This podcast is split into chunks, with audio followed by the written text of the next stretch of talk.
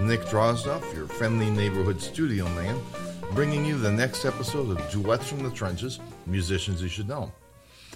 Today's show, an interview with Brett Dean, the leader of the Shout Section Big Band, and a couple of band members, Ted Holtz and Mike Kennedy, is going to be a little bit longer, so I'll keep my business end as short as possible.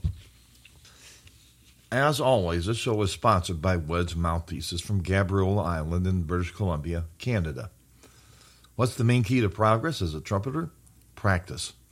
Well, Wedge mouthpieces with their unique rim design provide an amazing level of comfort and endurance that supports extended hard work in practice and on the job.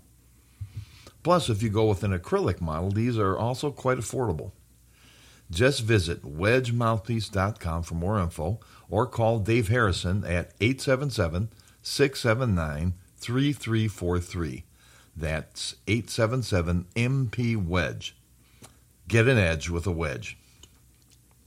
Also, I am currently an endorsing artist of Getzen trumpets and flugelhorns. I use Getzens on all of my gigs and all of my recording. Now on to today's show.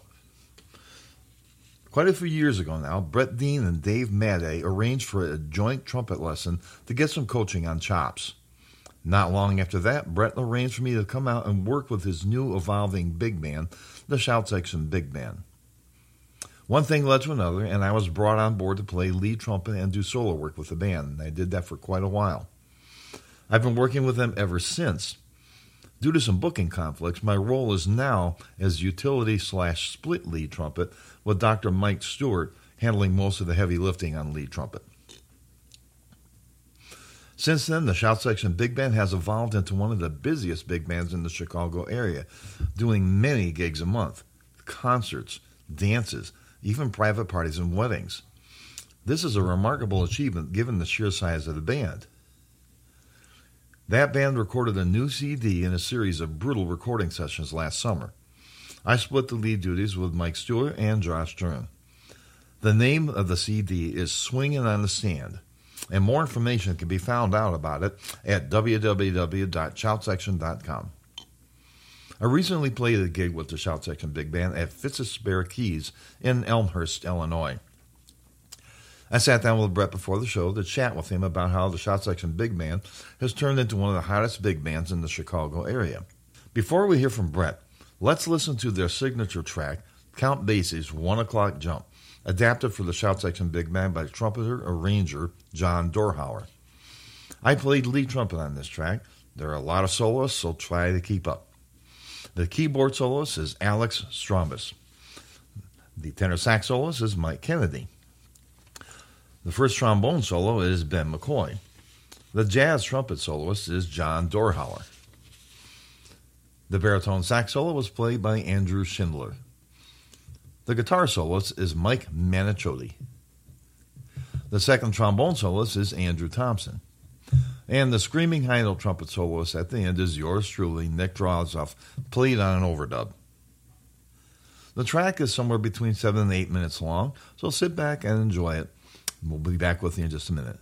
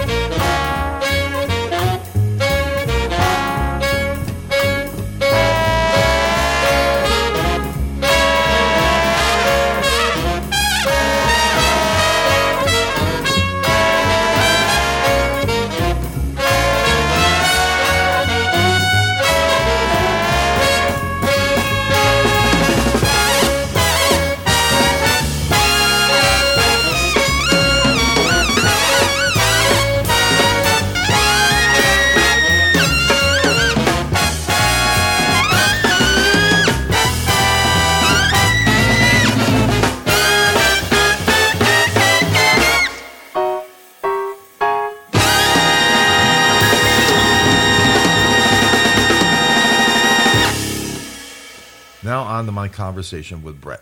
All right, we're sitting here with Brett Dean, the leader of the Shout Section Big Band. Uh, I'm going to do a little chat before the gig. And um, uh, Brett, you and I have known each other.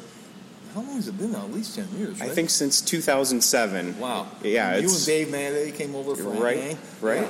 Yeah. And um, uh, it's been an interesting odyssey to see what this band has turned into. We're talking about the Shout Section Big Band, Yeah. of course. And we just did a CD. Why don't you tell everybody what Yeah, is? actually, this is uh, a year this uh, this month. It's been a year since uh, we went into the studio to do that. That long, Uh, yeah, it's uh, we went in middle of July last year, and for a couple days, and we uh, we worked worked through a bunch of tracks, and then started the long process of uh, post prod or post production or whatever, and uh, Maybe that's what put it in my head. That Yeah. it wasn't quite a year. Oh, yeah. Because it's, Nope. post production takes so long. to Yeah, together. yeah, absolutely. What's the name of the CD? Uh, the name of the CD is "Swinging on the Stand," and uh, that comes from one of the lyrics in uh, one of the tracks, uh, "Baby Workout" by Jackie Wilson. Uh, when we do uh, album titles, I like to pull. Um, some, sometimes I, I, I, I've I've left it up to. The, the population of the internet to help decide the title of the uh, the CD, like we did with Cruisin'. uh with this album, and, and things that I've heard a, a lot of artists like to do, and, and I really like this too, is to uh, not necessarily pull a track title, uh, but grab uh, a lyric from one of the songs that Okay. kind of captures the essence Or of. esoteric. You're right, yeah. Dug in there. Yeah. Very cool. Very interesting. Um, now, where can we find this? Let's, let's get the plug out. Oh, okay, all right. Might as well. Yeah, uh, the I think the easiest place to go to because you get you get files that you can do anything with, and they don't have DRM or anything attached to them, is to go right to the Shout Section website. And uh, you you click the download button, and then there's the usual like, do you want to do it with PayPal or whatever? And then uh, then you get a file, an MP3 that you can put on uh, in Spotify or your Amazon or Google players or iTunes um, or Apple Music or whatever they'll call it in two months. They're going to change it, right? Um, and uh, of course, you can find it on the iTunes Store and uh, Amazon and places like that. But uh, yeah, I, Okay. lots- yeah. Very cool. Then you can get a hard copy too, right? You can get a hard copy, right? If you go to our website, uh, one of the one of the buttons that you click on will get you the digital copy instantly, and then it'll get you that physical copy uh, through the mail as soon as I can pop it in an envelope and send it out myself. It's always the DIY thing for, for people in the, in the music business, Right. days, especially with art and music. Um, okay, one of the things that really kind of has been sticking in my head when I, when I was considering um, launching my first kind of ad hoc interviews with Yeah. some bands and things on gigs is the fact that when I first worked with these guys, Mm-hmm. Shout Section was just kind of something that was rehearsing over, you know, Riverside Brookfield High School, Right. Once in a while, playing a straight concert. Now, Right. this thing has evolved into easily one of the top two or three busiest big bands in Chicago. Yeah, nobody is really working anymore Mm-hmm. in this band, playing everywhere. What would you attribute that kind of growth to? Well, gosh, I mean, just like as we started out, and we said we've known each other since 2007, and that's and that's when we kind of kicked off this band. I mean, Yeah. you've you've been here since the beginning, Yeah. kind of uh, since we had that that first lesson over in the Hangover at your house, and then uh, just working together since then. Um, but yeah. Uh, to tribute uh, what we do now, it's evolved over time. It really has. It started with some people that I knew and people that they knew. And then, you know, people move on and then new people come in and then you, you get recommended people and then you hear somebody else play and you, you invite them and, in and things like that. And it's kind of taken on a life of its own. Um, you know, I was I was thinking about this too uh, the other day because um, I popped in the CD because I had to. Uh, I was cleaning out my car or something like that, and I found the copy of the CD. Yeah. Uh, popped it back in, and I enjoyed listening to it. And I was thinking, you know, waxing nostalgic on how this all come to happen, and uh, you know. Um, and also another thing that happened recently was uh, when we were at Fitzgerald's a couple of weeks ago. Yeah. Uh, a young, a young musician uh, that was a, a former student of one of the guys in the band came up and he said, "I'm starting a big band." He's like, "Do you have any advice, you know, on, on how to do this?" And I said, um, "I said, you know, perseverance is is one thing. You know that uh, this is." Um, it, I- it, it is, you know, I, I, I do understand. Like it is is sort of my second job and my second work, but it, there's a there's a labor of love there, um, but not one that I would trade away. Yeah. Um, uh, it's, I mean, it is hard work, and I can get into some more of the things that sort of that I do to kind of keep it afloat and keep it going and growing. Um, but I, I mean, it comes, uh, you know, from the passion that I have for the music, and I think that all the other guys and gals in the band have for it. You know, without that, um, you know, I, who knows where who knows where it would be. But um, you know, I, I as a kid, while my friends were listening to Bon Jo, my friends were listening to Bon Jovi, and uh, Aerosmith. You know, I was listening to, you know, I was exploring the tapes in uh, in my dad's car and his record collection, and uh, that was things like uh, the Beatles and Frank Sinatra, and a record with uh, you know uh, the the Jobim Sinatra album, and and he had a lot of Sinatra albums, uh, and he had a lot of big band records, Yeah. and and that's where, where I got my start listening extensively to all this stuff. Um, when I was in high school, I uh, you're going to hear me bring him up a lot. My dad uh, was at that time the president of a community theater group.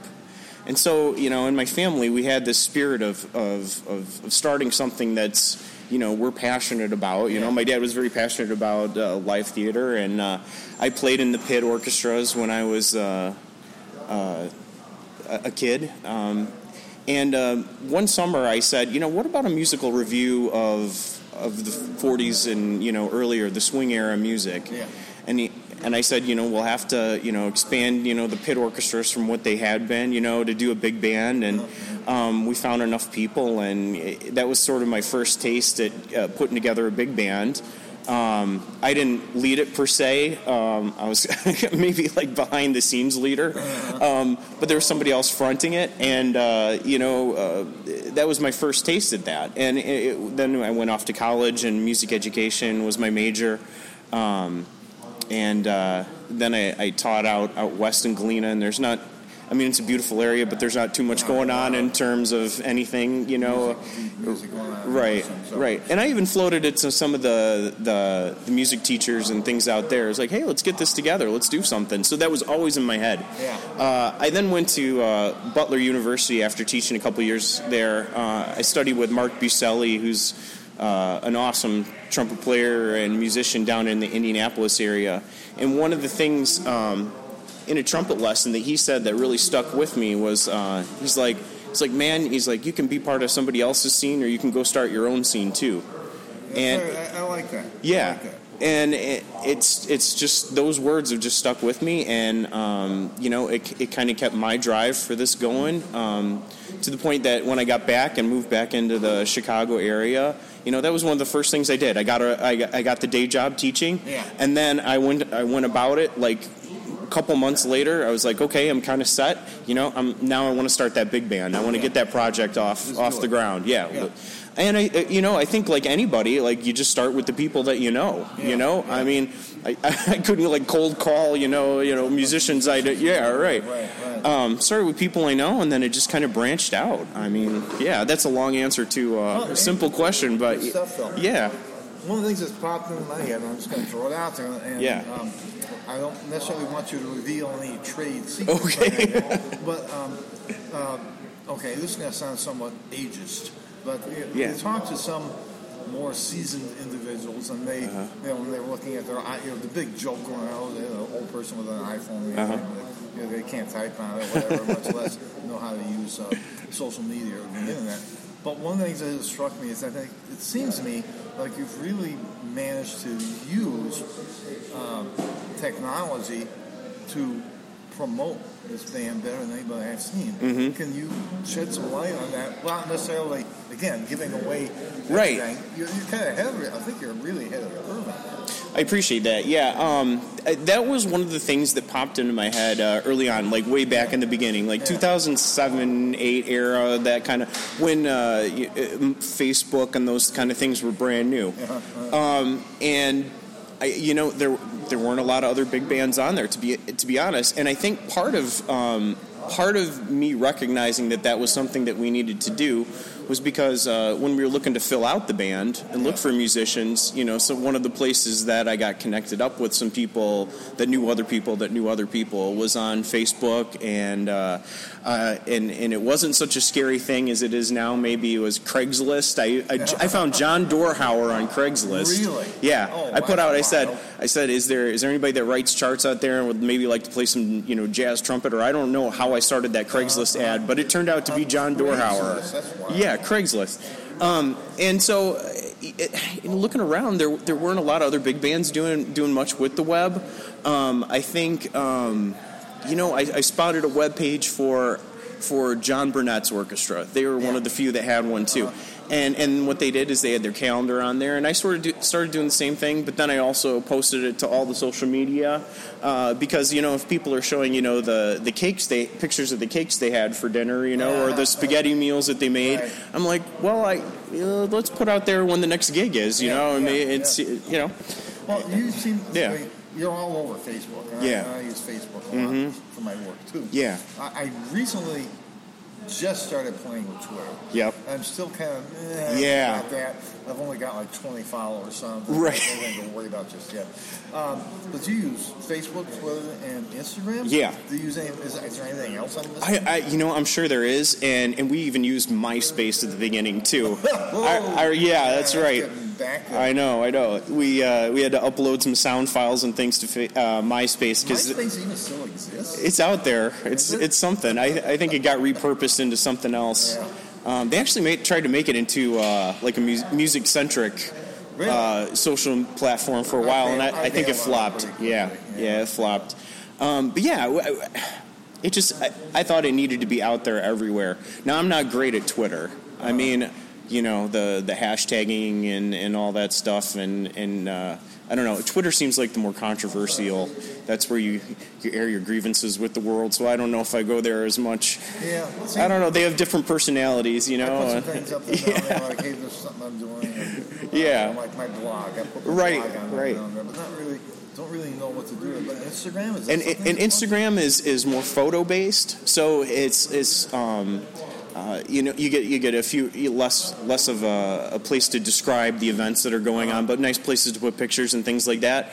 And and I think people uh, you know in a world of quick sound bites and uh, you know get information out fast, you know pictures worth a thousand words. I think it still is. You know Yeah, just yeah. upload an advertisement picture uh, with some minimal text on there that says where and when, and I think you're you're good to go. It's it's amazing too. Like I look at some of the Facebook analytics, and and it's big numbers. I mean, just just posting something that I don't pay any advertising for will get hundreds, you know, maybe even approaching thousands of hits, you know, for a video of shout section that I upload. Yeah. Um, and it's also um, uh, for any budding band leaders out there, you know, uh, like the young gentleman that talked to me last week, um, eh, posting on, on some of the, the neighborhood and community website or Facebook pages too. Like Yeah. for this one, you know, uh, tonight.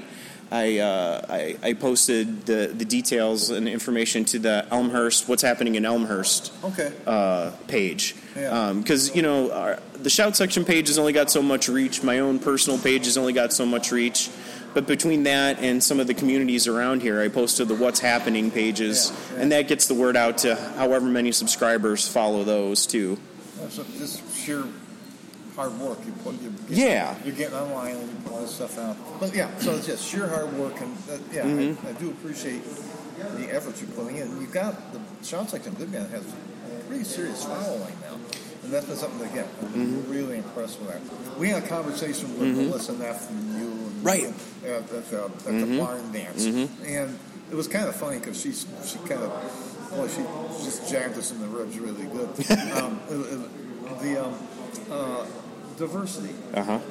and big bands, jazz, black American music. Yeah. How does that play into your thinking with all of this? This is something that's been kind of, it's just been eating at me for about five It- or six years. It eats at me too. It really does. Uh, representation in in this band and in big bands in general does eat at me um, constantly, especially in, in terms of uh, thinking about. Um, are we respecting the music of, of the black Americans whose music Yeah. that we're playing? Are Yeah. we appropriating it? Are we stealing it? Are we doing it justice? You Yeah, know. Um, how, how are we treating it? Um, my as as you know, um, one of the the first bands that I looked to to model um, teaching styles off of, and and just uh, playing great music that is engaging and smart and funny and danceable for the crowds that like our music. I mean, is the music of the Count Basie Orchestra, Yeah, yeah. and, and the outstanding musicians that are part of that group. Um, I I don't come to any great conclusions. I, I think I'm wholly unqualified, you know, as you know, approaching or currently middle aged white male. You know. Um, uh, I'm laughing because I, I kind of went past that. That brought in, me up in to denial next in topic. denial of being middle aged white male.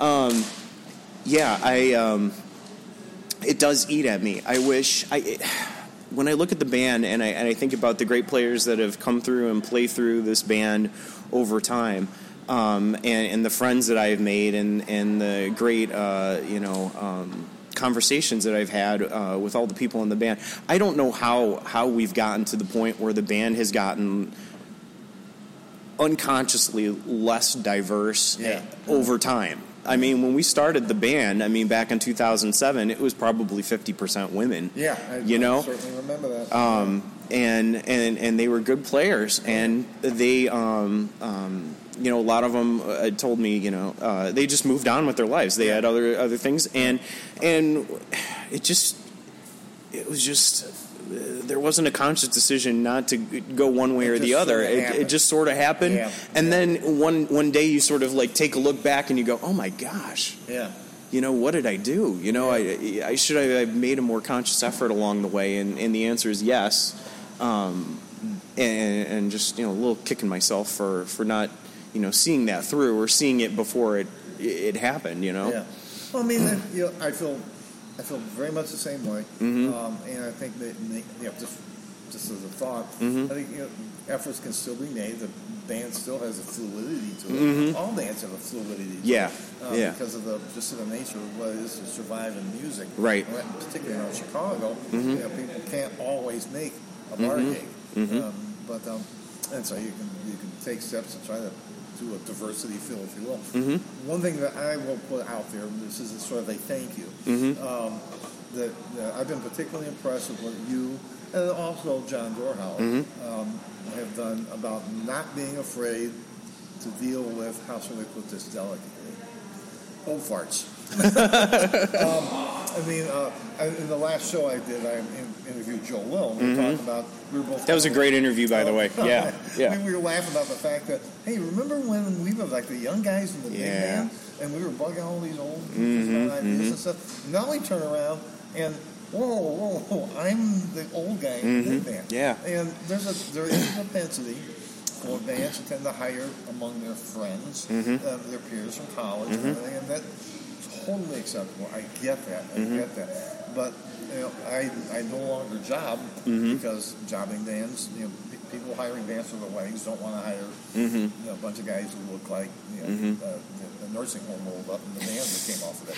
And um, the um, um, that again, I get that, Mm-hmm. but I do appreciate the fact that you and John and there's a few other guys who will call guys like me and have no misgivings whatsoever about mixing a band with some gray hair in with the um, you know, Mm-hmm. musicians and. You know, so that is part of the, that. I do think that is part of diversity, and I think that is a, a piece of it. you know. Yeah. Um, I'll probably put my foot in my mouth here. Um, I'm not calling. I'm not calling any bands out. I'm not calling any people out. But um, you know, now that uh, you know, I do see a lot of people advertising uh, what their bands are doing uh, online, and you kind of you kind of get a look at who's in the bands and things like that. Um, I'll be honest. Uh, when when you see a lack of of of diversity among age and especially uh, to me, that's a turnoff. You know, um, I, I, I instantly uh, not to say that I don't want to hear their music, but I I, I pay just a little less attention. Uh-huh. You know, because I so someone asked me once they're like how do, you, how do you pick the people that are in your band you know like how do you how do you go about doing that Yeah. and i say um, th- there's two qualifications they have to be good musicians and great people Yeah. Okay. you know That- and age is not part of that list. it's it's not it, it it doesn't factor into my consideration Yeah. i think people are closing themselves off to a wealth of experience and knowledge and um, I mean, I'm I'm no super jazzer or anything, Nick, but I I know the history of, of the genre, Yeah. and, and I know that you know a, a lot of this is communicated down throughout the ages by Yeah. by sound and experience and conversation, you know, Yeah, and when you don't have that amongst either you know um, different age populations or gender or race populations, then you're shutting yourself off to a lot of good music and a lot of good uh, you know musical communication. Yeah. Yeah, one thing that I just saw was in, in having this conversation, Mm-hmm. dealing with diversity and ageism, dealing dealing with that as a step number one. That, that perhaps an easier one because of the, the, the way things are, Yeah. but it is a step. And I think a lot of times identifying the problem Mm-hmm. is a huge, step, or, or that there is one, is a big step in the right direction towards addressing that. Mm-hmm. Yeah. And so again, this is one of the reasons I want to have this conversation with lots of um, musicians about what can we do, particularly with jazz, which is Black American music. Mm-hmm. Yeah. Um, cultural appropriation um, is not a good thing unless you're really paying respect to it. Mm-hmm. And um, uh, I'm not even sure that's the right way to say it, but I hope that makes sense. Mm-hmm. Um, All right, I'm going to break into the conversation with Brett here to insert another track from the CD. This is the tune called Taps Miller, and it features two of our guests on today's show. It features Ted Holtz playing a solo on alto saxophone and Mike Kennedy playing a solo on tenor saxophone. So we're going to hear from Ted and Mike on this tune. Then we're going to hear from Ted and Mike uh, in the conversation uh, about what it is to be in a big band, what it is to be a professional musician in the Chicago area, or anywhere for that matter, in the 21st century.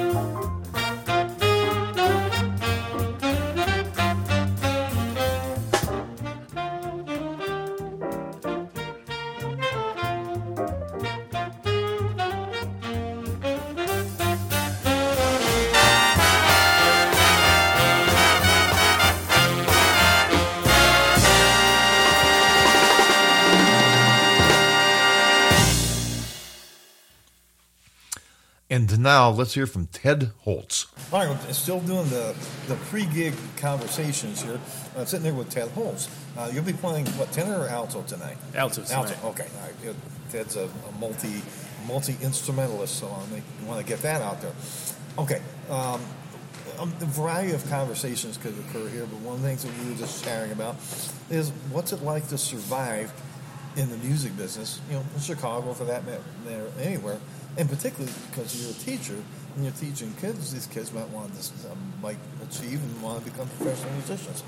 So, uh, what is your perspective and your take on what's like to survive as a professional musician in the 21st century?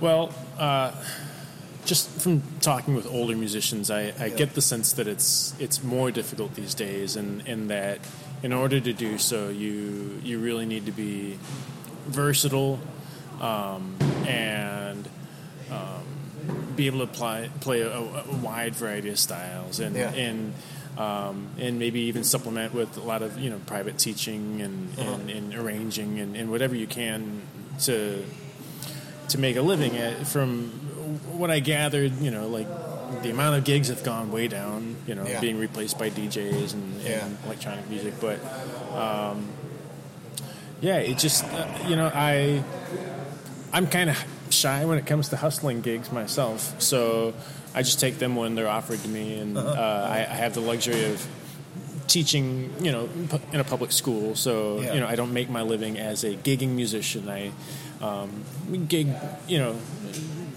few times a month. You know, like you know, but. Uh, but it would be hard, you know, if if I really wanted to do that as a living, and and I I would enjoy that. It would um, I, I, foresee it as being a real challenge, especially just with my personality is not wanting to get out there and really uh-huh. hustle up gigs, you know, and, yeah, and being really like uh, aggressive about that. Yeah, yeah. Well, I don't, I don't think that I wouldn't. Yeah, just my feelings. I wouldn't ascribe to the personality. It's just a different way of thinking and working. You want to play, and playing and hustling are two utterly different things. Right. And so um, uh, you've you've developed a way of working around that uh, that's comfortable for you. Now, just, uh, just from my perspective, when I was coming up, and this is 30 years previous to your, your, your joining the fray, if you will, um, there were still plenty of guys teaching. Um, you know, I and, and private lessons, and you know, it's funny. A lot of musicians, at least from my generation, would say, "Oh yeah, I don't have a day job." But then you press them, "Oh yeah, I have sixty or hundred private students." Sure. And I'm thinking, hmm, by any standard, that's a day job because if you're playing much during private lessons, you're not really teaching. And, Certainly, uh, yeah. So it's um, uh, I think the whole idea of having a day job has been for freelancers. You know, yeah, if you're in a symphony orchestra, that's different. You know, if you're playing in a theater orchestra, that's a little different. But those things are kind of few and far between now. Oh, um, for sure. And the symphonies are in trouble. You know, there, there are main symphonies that have gone under over the decades uh, others are struggling to make ends meet. It's crazy stuff going on. But um, uh, what age group are your students right now? High school, junior high? I teach middle school, so middle school. fifth through eighth grade. Okay, all yeah. right. So you're maybe not quite getting to the point where they're ready to pursue the possibility of a career, but the seeds get planted. You have yes, yeah. and you have some that are thinking about it at that yeah. point. Yeah, yeah.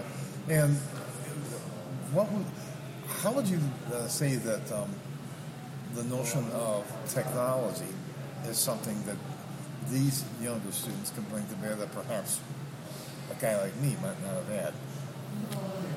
Well, there are um, useful programs out there now that really aid in, in practicing and whatnot. Okay. I, there's a program that's been around for a while. Uh, I like it called Band in a Box. I don't know if you've heard of oh, Band in a Box. So, Band in a Box is an amazing tool. Yeah, yeah, and the sounds keep getting better and better. Yeah. yeah. Um, so you know, using something like that, or just uh, having instant access to whatever charts you want to learn, uh-huh. or, uh-huh. or um, not needing to go out and buy a record, you can just access, you know, like. Uh-huh. Uh, you know whatever recordings you want to listen to. There's really no excuse anymore for uh, students not to have access to the resources that they need to in order to be successful at whatever yeah. they're going to do, yeah. and uh, which is great. on the other hand, you know, it, like when when I was a kid, you know, I still had to go out and buy CDs. Spent Yeah. all my money doing that, and and went to the library and checked out, you know, whatever I could, and you know, you had to work a lot harder to, to get the things that you needed, and, and I, I almost see, think that there's some value in that. Yeah. That you have to work harder in order to get the stuff that you want Yeah, you know, okay. and and uh, and and the instant access to everything um, makes you kind of take it for granted, Yeah. and you can almost maybe even become overwhelmed, Yeah. you know, with like there's just s- so much access to everything, and. Uh, or, you know, like if if you spend your your hard-earned money on a CD, um, and then you got to wait for your next paycheck, you know, then the chances are you're going to listen to that You- CD a you meant bunch of times. Right, right. Whereas, like, you know, if you can just listen to it once on YouTube and then you scroll on to the next thing, maybe you're not really digesting it too much. Yeah, you know, I don't know. So I think there's advantages and disadvantages to the, the technology. Interesting. Uh, yeah. By the way, back when I was uh, a kid, CDs were called long play records. Oh, for sure. I still listen to those too. grooves in them. Um, sorry, I had to be a wise guy and drop that in there. Well, I listened to records before the CDs came Yeah, out too. yeah. I've got like 2,000 records, so I don't know what to do with them. Um, You can give them to me. anyway, they, um, uh, so this is kind of just jumped into my thinking here. Because since you are a teacher and you're teaching kids at a very formative stage, talent versus um, hard work.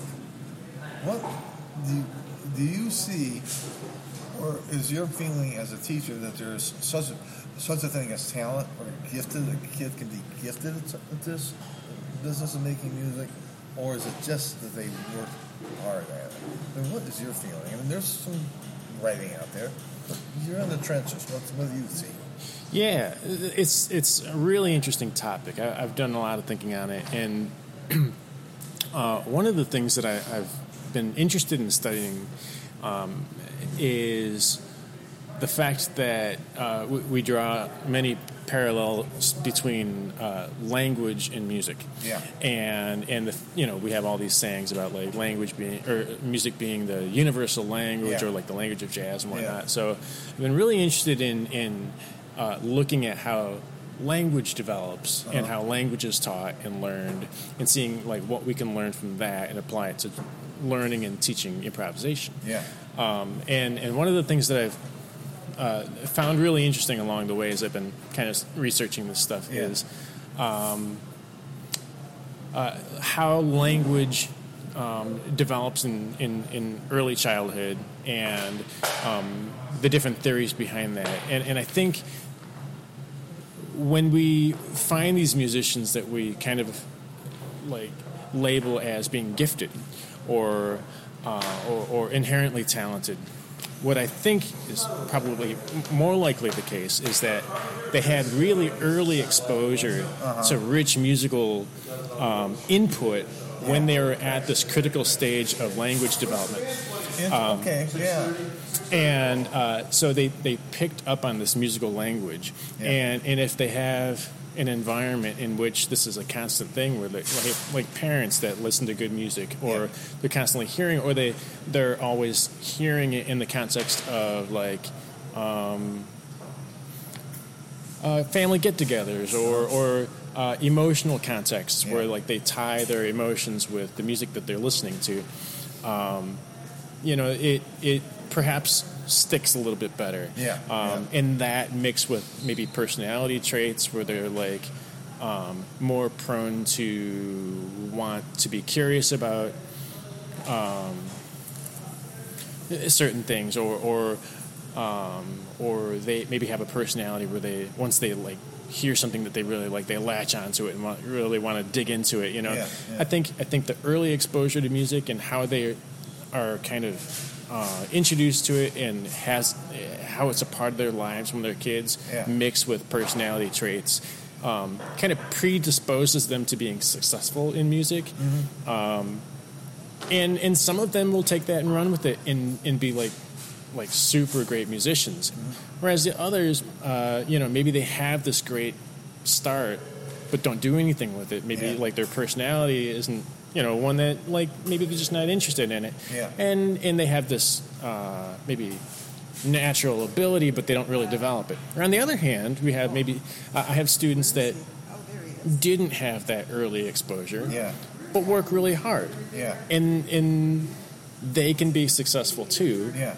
It's just not as easily, you know, Yeah. and it takes hard work. So the best situation is when you have that early exposure, like during that critical period of language development. Yeah. Their their parents um, are really um, supportive of their musical interests, and um, they're surrounded by it all the time. Plus, they have this personality that um, they're they're also hard workers. Hard You know, yeah. I, I really like the connection to language. I'll be honest with you, I hadn't thought about that because there is that stage early in life where language just boom, boom, boom, boom, and Right. music is a language. Hey, thanks so much for doing this. I really appreciate it. And now let's hear from Mike Kennedy, another experienced music educator. Doing another pre-game interview here, pre-gig interview with Mike Kennedy. Uh, you'll be playing tenor or alto tonight? I will be playing alto sax tonight. Alto. Ooh, the little one. All right, very cool. Um, you know, I had, a ch- I had a chance to talk with Ted Holtz and Brett Dean. I'm mm, looking forward to hearing your thoughts here. One of the things that came out, with, particularly with Ted, uh, is um, you know, what's music education getting into these days when it comes to teaching kids about possibly surviving as a professional musician? I mean, my perspective is you know, greatly different from yours or uh, even Brett's. You know, it's kind of in, in between us here. Um, and things have changed over the years, but I'm not so sure they've changed uh, in, in substantively. So, uh, I guess let me start off with this. If you're teaching what age group? High school? I teach high school. Okay. And you're playing professionally as a musician in, in the evenings. That's kind of like a standard part of the way of life these days. Um, if you were advising some of your students who are considering going into the business, what would you be saying to them right now?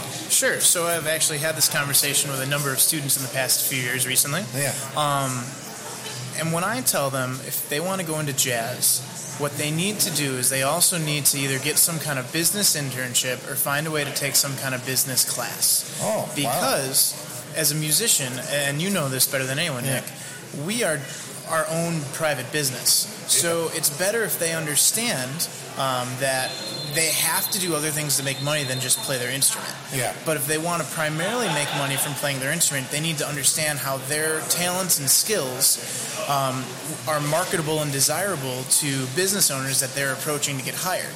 So they can Okay. understand uh, that okay, um, you know, a bar wants to make money, and that's really all they want. So if you go in and start out and say, hey, you know, I'll come in and play on your slow night of the week, and you start out and, and you try and build a following, and if you eventually build up a following, you show that you can build that following and that you are somebody who is worth having a profit. Um, sorry if I was a little far from the mic. No, don't worry about it. So I tell them that, and I also tell them that you know, uh, the same lesson that hit me really hard my sophomore year of college. Uh, I was a jazz studies major, and our, our big band director, Rob Parton, told us, uh, "Look, if your if your dream is to only play uh, in the Vanguard Jazz Orchestra, you might as well go find a nice box and live on the side of the freeway now, because that's all you'll be able to afford with your you know twenty dollars a night from the Vanguard." Uh, so I took that to heart, and I really tried to figure out how I can um, maximize my profits as a musician. Yeah. Um, but I also keep in mind too that playing music is something that I truly enjoy. So that's why I found my way into teaching. So that way I could do something, you know, uh, as a day job that will allow me to play whatever gig I want and not worry about how much money I'm going to make. Um, so, so that's one thing I take from it. Uh, I also tell my students that they need to really understand social media, and that the people who are being the most successful now as musicians have mastered social media, Okay, using Instagram, using Facebook, um, whatever they need to in order to reach young people. Uh, young people currently live on social media, Yeah. and if you can uh, create a persona on social media that young people find interesting and want to follow, they will find their way to spending their dollars to support you and be interested in what you're doing musically. Okay. Uh, really interesting to hear you bring that up because I I perceive that the um, younger musicians are all over the place on social media. I'm trying to use it myself, but I'm something of an oddity, from my uh, generation to be even addressing that. Um, using things like YouTube, do you uh, do you have something that the kids should be thinking about there? Uh, is YouTube uh, still a thing, or has that become kind of overwhelmed these days?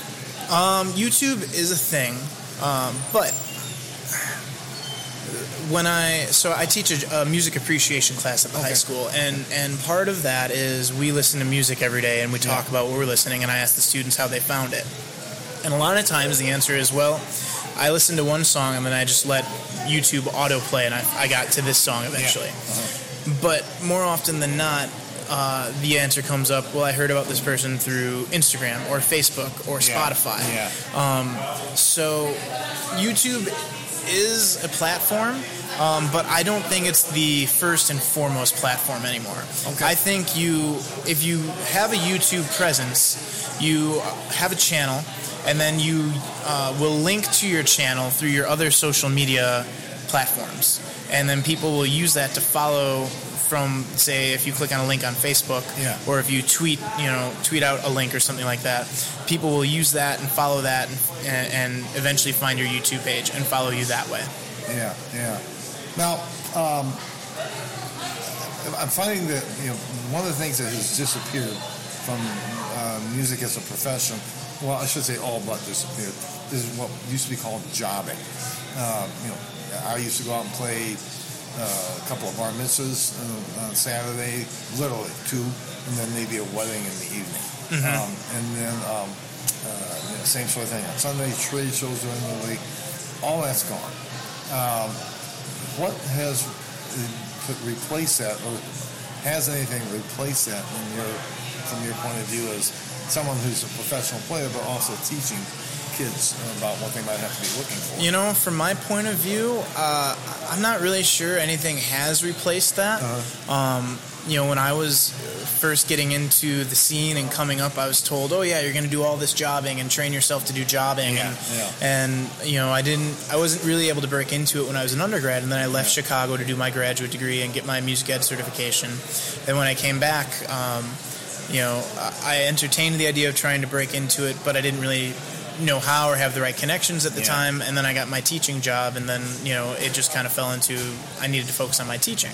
Yeah. Um, what I, I think I've seen is there, there's more smaller wedding bands that have popped up, okay. um, but they're like dedicated wedding bands, and it doesn't seem to be as much, you know, jobbing contractors as some stories you've told me, Nick. okay. yeah. I don't I don't see that happening anymore. I, Right. I see it as more as there's a dedicated band with maybe one or two, you know, people deep on a sub list, and they'll rotate through those as they need. Uh-huh, Um, there's also another group I've heard of um, called the Blue Water Kings Okay. that have organized through the use of an app, and basically like you you get you know in the group by being recommended, and they'll put stuff out through this app and say, hey, we, we need you on this gig, and they'll send out a list of like 150 songs, and, and you're responsible for figuring all those horn parts out if you play it. Yeah, yeah. Um, and it's just kind of this like giant roster of rotating people that are on these gigs. Interesting. A few of my friends, a few of the guys that play a shout section work with that group sometimes. Yeah, Um, you know, but other than that, I, I don't think anything's really replaced jobbing. I don't. I don't hear stories about people playing uh, trade shows anymore or Yeah. going to play, you know, two bar mitzvahs on a Saturday afternoon or anything Like like that. that. You know, uh, so as far as I know, I think that's just kind of what it's become. Yeah, or you know, or you're you're fronting a small group playing at a, a hole in the wall somewhere in Chicago or a sandwich shop or coffee Yeah, shop just so you can pr- promote your music. Yeah, yeah. So if I'm uh, taking my takeaway from a lot of this so far is that if you want to be a say a freelance musician as opposed to a symphony player or I'm not even sure theater players could call themselves steady work because they'll go for like six months and then it's gone for you know, Right. a year or two. Um, that if you're going to be a freelancer, embracing the notion of having a day job, teaching or something like that, I think so. There's no shame in that. I don't think so. You know, and I know there are a lot of fine players who have found their home uh, as being private teachers and, Yeah. and, you know, kind of trying to get on um, quote unquote staff at certain high schools or Yeah, schools yeah. as like the saxophone teacher or the trumpet teacher. Um, you know, but more and more people that I talk to, either they've done that or they've gone through undergrad and masters and gotten all that their degrees in like jazz studies. Yeah. And then they'll talk to me and say, "Oh, now I want to go get my my music ed certification." And they'll Yeah. start asking me about what does that entail, and, and I'll Yeah, kind of tell them how I did that with my graduate degree. And um, it, it seems more and more that even players who are 10 years my senior, um, and I'm, I'm 30 years old, um, guys who are 10 years older than me who've been around and doing it are now starting to try and find their way to get a music ed certification because they want to have a steady day job. Yeah, yeah. A lot to be said for that, I gotta tell you. Um, Mike, any final thoughts? Anything that pops into your head that you want to share with our listeners about music, big bands, jazz, whatever? Anything pop in your head at this point? Boy, you know, uh, just try and get out and see a big band every once in a while. You don't have to go, you know, every week. You don't have to go even once a month. Maybe go once every other month because uh, there, there's really no other experience like seeing a true big band. And being able to talk to young people and get them excited about going to see it themselves, I think, would be really important to help us uh, pass on this tradition and this music to the next generation. Really cool. Mike Kennedy, thank you so much. Thank you, Nick. All right, dude. Well, thanks again to Mike Kennedy and Ted Holtz for contributing to the conversation. There's a couple of things I want to add here. Uh, the track Taps Miller featured a couple other people. Ben McCoy was the trombone soloist, and John Rarick was the trumpet soloist. I also played lead trumpet on that track as well. Before we uh, check back with Brett Dean, let's listen to one more tune. And this is a vocal piece featuring Amy Yassinger, and this is all about the bass.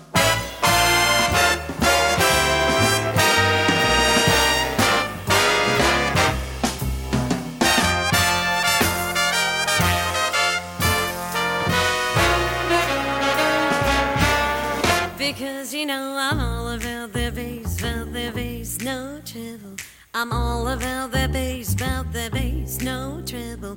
I'm all about the bass, about the bass, no trouble. I'm all about the bass, about the bass. Yeah, it's pretty clear. I ain't no size two, but I can shake it, shake it like I'm supposed to do. Cause I got that boom boom that all the boys taste. All the right junk in all the right places. I seen the magazines working that Photoshop. You know that that ain't real. Come on, I'll make it stop.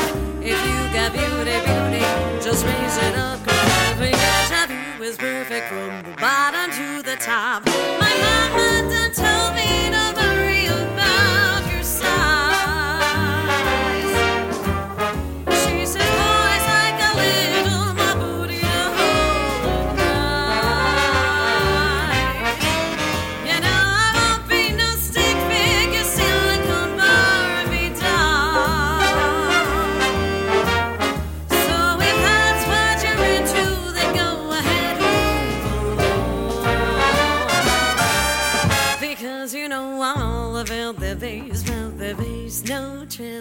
I'm all about the bass, about the bass, no trouble.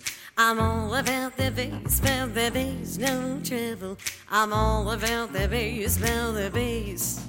I'm bringing booty back. Go ahead and tell the skinny ladies that. No, I'm just playing. I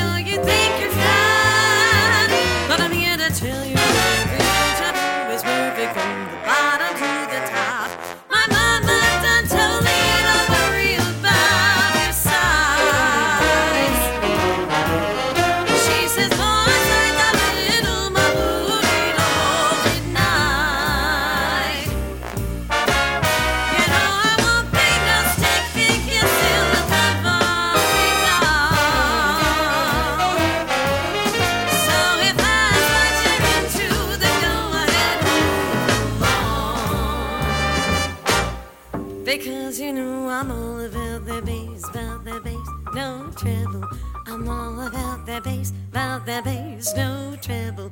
I'm all about the bass, about the bass, no treble. I'm all about the bass, about the bass.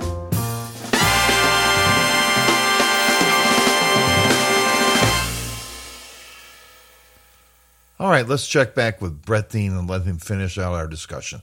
I've. I've got a couple questions for you as a teacher. Okay. And, and these are things I talk to uh, my music teaching colleagues. Um, I've taught middle school band and jazz band and uh, a concert band for uh, 13 years, and now I've taught uh, a- an additional year of high school because I was doing that a little bit last year. I'm going to be doing it this year.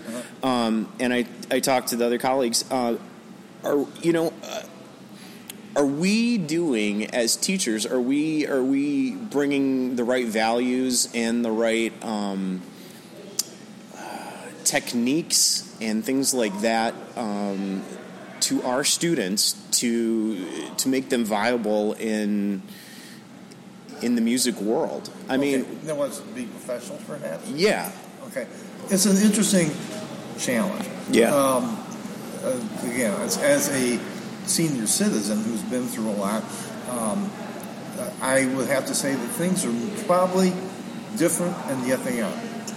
Um, I remember when I first started playing professionally. Um, uh, or I can probably say his name. Great piano player, teacher, and band director at uh, Triton College, Bro Gillespie. Uh, a few of the more seasoned listeners will know that name. And Burl and I were doing some uh, uh, hit and run road gigs together with the Dick Rest band. And um, I remember telling him that I was going to quit my day job and get into music full time. And he said, "Here's a, here's my suggestion for you, Nick." And he says, "Take your trumpet, put it in its case, go out into the driveway, put it in the driveway, and then get in your car and drive over it as many times as you can.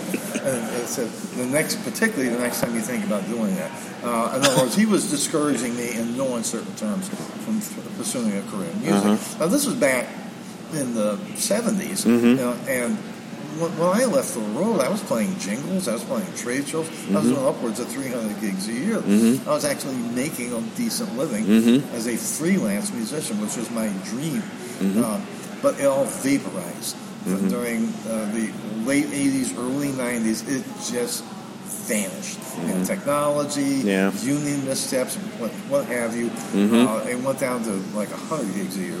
Yeah. Um, I tried being a jobbing band leader. That didn't work.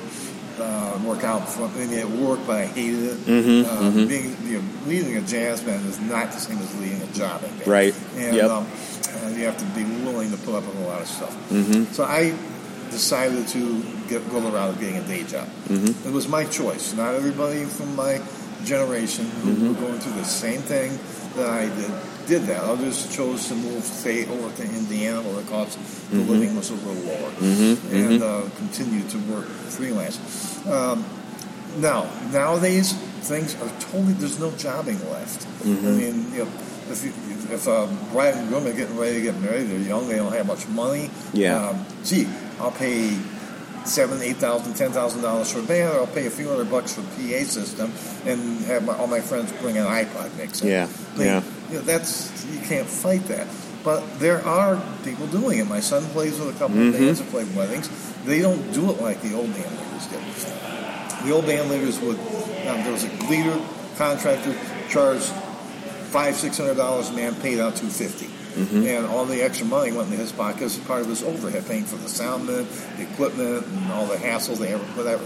Um, nowadays, it's far more of the community thing. Uh, the um, uh, band, there is no band leader.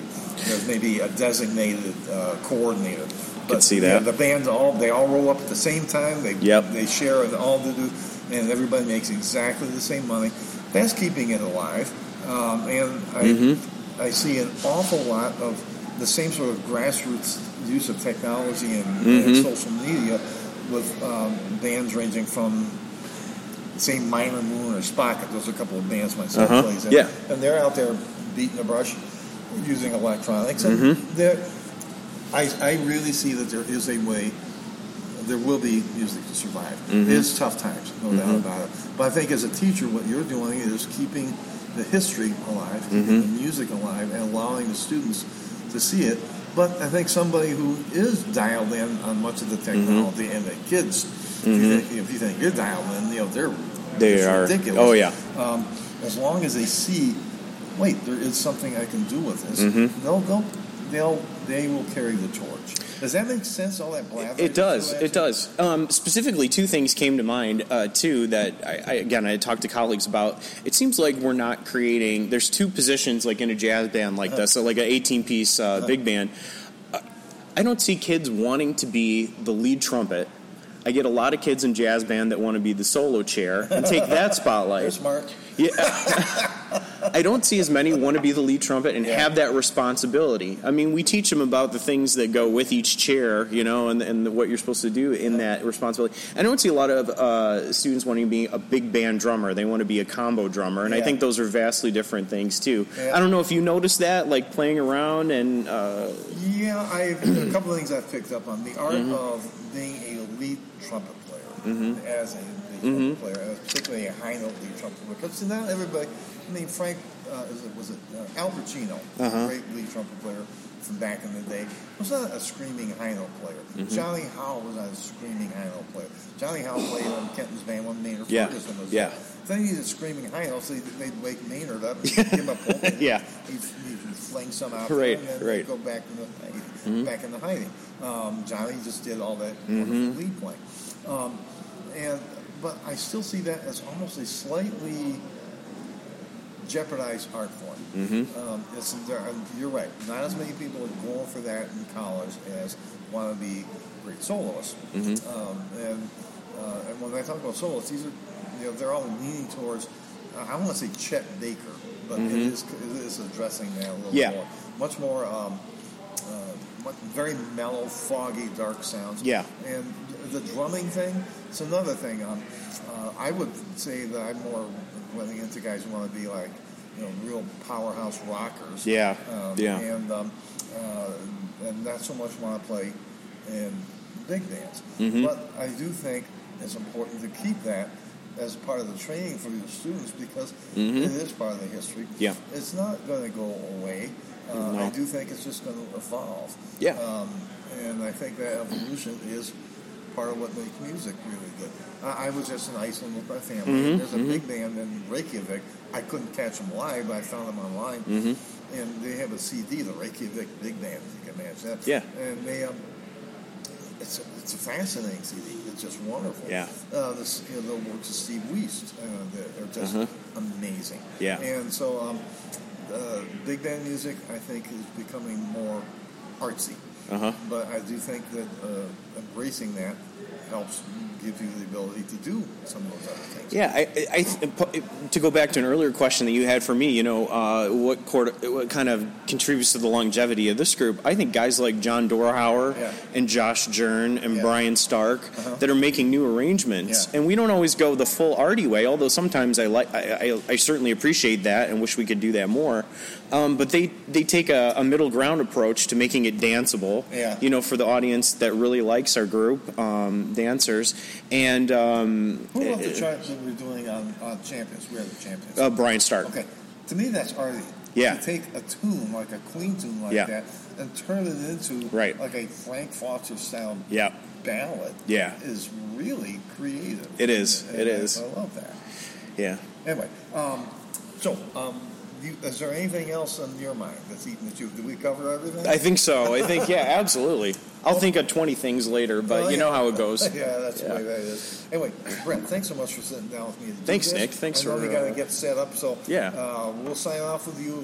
If you want, if you think something later while I'm bugging the rest of the guys, Okay. uh, come in there say, hey, wait, wait, you know, I'll pop in on and yeah, be the voice of God from behind or something. All All right. right, thanks. Thanks, Nick. Thanks so much. Bye. Well, I want to thank Brett Dean, the leader of the Shout Section Big Band, for having this wonderful conversation uh, with me about big band music and how the Shout Section Big Band has really evolved into a, a stellar group in the Chicago area. I want to thank Ted Holtz and Mike Kennedy, both two fine music educators as well as brilliant jazz musicians uh, who are also uh, contributing to the world of music around Chicago and for their wonderful ideas about what it's like to survive and learn and continue making music uh, in again the Chicago area in the 21st century. Um, Once again, if you want to pick up this new CD, Swinging in the Sand, just go to www.shoutsection.com and you'll be able to find any number of uh, digital downloads as well as the wherewithal to pick up a hard copy CD. So, folks, thanks again for listening uh, to this episode of Duets from the Trenches Musicians You Should Know. This is Nick Drozdoff, your friendly neighborhood studio man, signing off and saying, don't stop the music. Peace.